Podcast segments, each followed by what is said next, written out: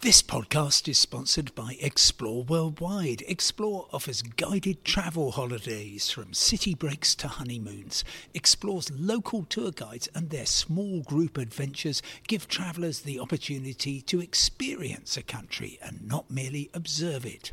Whether it's a food and drink tour in the hilltop towns of Tuscany or a walking tour in the rice fields of Vietnam, Explore puts their trust in the quality of their local tour leaders so you get a better insight into your holiday destination. Head to exploreworldwide.com. Hello and welcome to today's independent travel podcast with me, Simon Calder, and I am, I hope, like you, enjoying the Friday sunshine. It's a beautiful day here at noon in central London, and I've just flown in from Geneva. The significance of that is, well, partly that it's actually the busiest day today since 2019 for aviation in Europe. Yes, it is. Uh, the Eurocontrol um, have been gradually handling more and more flights in Europe.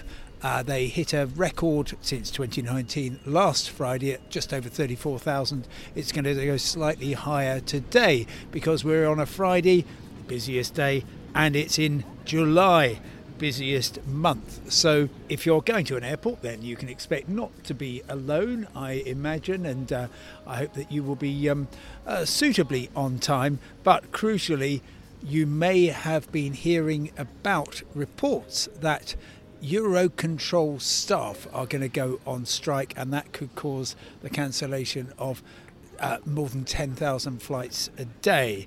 Well, I've been trying to find out what I can. That's partly why I'm uh, recording this relatively late in the day. And I have not yet got a word out of Euro- Eurocontrol, or indeed out of the um, uh, Union Syndicale Bruxelles, the union that represents these air traffic controllers. Now, just to tell you what is going on here, Eurocontrol is the um, omniscient being that controls everything to do with air traffic control in Europe. Um, and the way that it works is that, well, my flight today, for instance, from Geneva to London Heathrow, the pilots would have got to put a flight plan in which would have involved Swiss, uh, French, and British airspace could conceivably also have involved Luxembourg and Brussels, air, uh, Belgian airspace, but uh, that needs to go through the control centre in Brussels, and they are the people who basically just make sure that the aviation network runs. And it would be a very, very unsettling thing if their staff were to go on strike because they are the people who are kind of gluing everything together. Um, you might not see them. You might just, uh, well, you certainly won't see them because they're all buried in a, a, a, a low um, anonymous building uh, close to Brussels airport. Um, but you you might occasionally, the pilot, um, he or she may say, well, we've um, been told by Eurocontrol that we've got to wait here for another 20 minutes or whatever. Um, but that's what they do. And if you subtract them, then it all gets very, very messy. Ironically, Eurocontrol was really set up as a step along the road to a single European sky. And that would involve pretty much Europe being the same as the US, where you've got the Federal Aviation Administration. They run everything, and therefore everything much, works much more smoothly. The idea is to have that sort of system in the uh, European skies, but unfortunately, um, it's been, I, think uh, they've been talking about this for at least a generation, certainly since the uh, late 20th century, and we're nowhere near getting there because there's so many vested interests. And uh, if they did suddenly move to a single European sky, there wouldn't be a problem, as there is in terms of getting the right number of air traffic controllers, because it would actually free up um, a lot of people. Because, bluntly, um, there's a lot of duplication and handing over flights from one bit of airspace to another, and the idea is you would do away with that, and everything would be um, much much easier. Uh, we're still not there, uh, and you may well, understandably, be looking at the um, issues and just thinking, well, hang on, this is just going to be terrible. Uh, except that I'm not sure it is. Uh, the union involved is about as unmilitant as they get. I think the letter that they wrote saying we're going to have to take strike action unless you sort things out was more of a kind of cry for help, and they genuinely do want to um, keep people moving. And I'm not worried that this strike will go ahead. I would give it a low uh, possibility.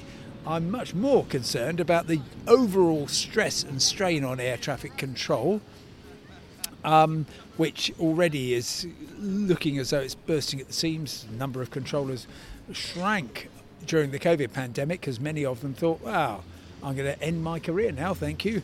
And uh, they did. And training new air traffic controllers is a difficult, very long, expensive, complicated business because, of course, they are desperately just trying to do everything they can to keep the skies safe, which they do um, formidably well. So um, it's uncertain. We know that the French air traffic controllers haven't called a strike for, well, it's a month now. Um, which is good and maybe encouraging. We know that uh, air traffic controllers will be among the Italian transport workers who tomorrow uh, week, so that will be uh, Saturday the 15th of July, will be causing, calling a strike. Um, and we know also that uh, the number of cancellations attributed to air traffic control is huge at the moment. Very little you can do except know your rights, and that is that your flight is cancelled or heavily delayed. The airline has to find you um, some way of getting to your destination as soon as possible if the flight's actually cancelled, and in any event, provide accommodation and meals as necessary. But if it's air traffic control, you're not going to get any cash compensation. Well, I hope you have a happy and stress free weekend. I hope you get lots of sunshine, and I look forward to speaking to you again on Monday. Thanks for listening. Goodbye.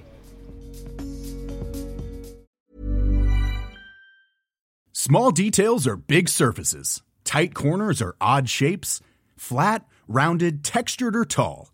Whatever your next project, there's a spray paint pattern that's just right. Because Rust new Custom Spray 5 and 1 gives you control with five different spray patterns so you can tackle nooks, crannies, edges, and curves without worrying about drips, runs, uneven coverage, or anything else. Custom Spray 5 and 1. Only from Rust Hey, it's Paige DeSorbo from Giggly Squad. High quality fashion without the price tag? Say hello to Quince. I'm snagging high end essentials like cozy cashmere sweaters, sleek leather jackets, fine jewelry, and so much more. With Quince being 50 to 80% less than similar brands. And they partner with factories that prioritize safe, ethical, and responsible manufacturing. I love that. Luxury quality within reach. Go to quince.com slash style to get free shipping and 365 day returns on your next order. Quince.com slash style.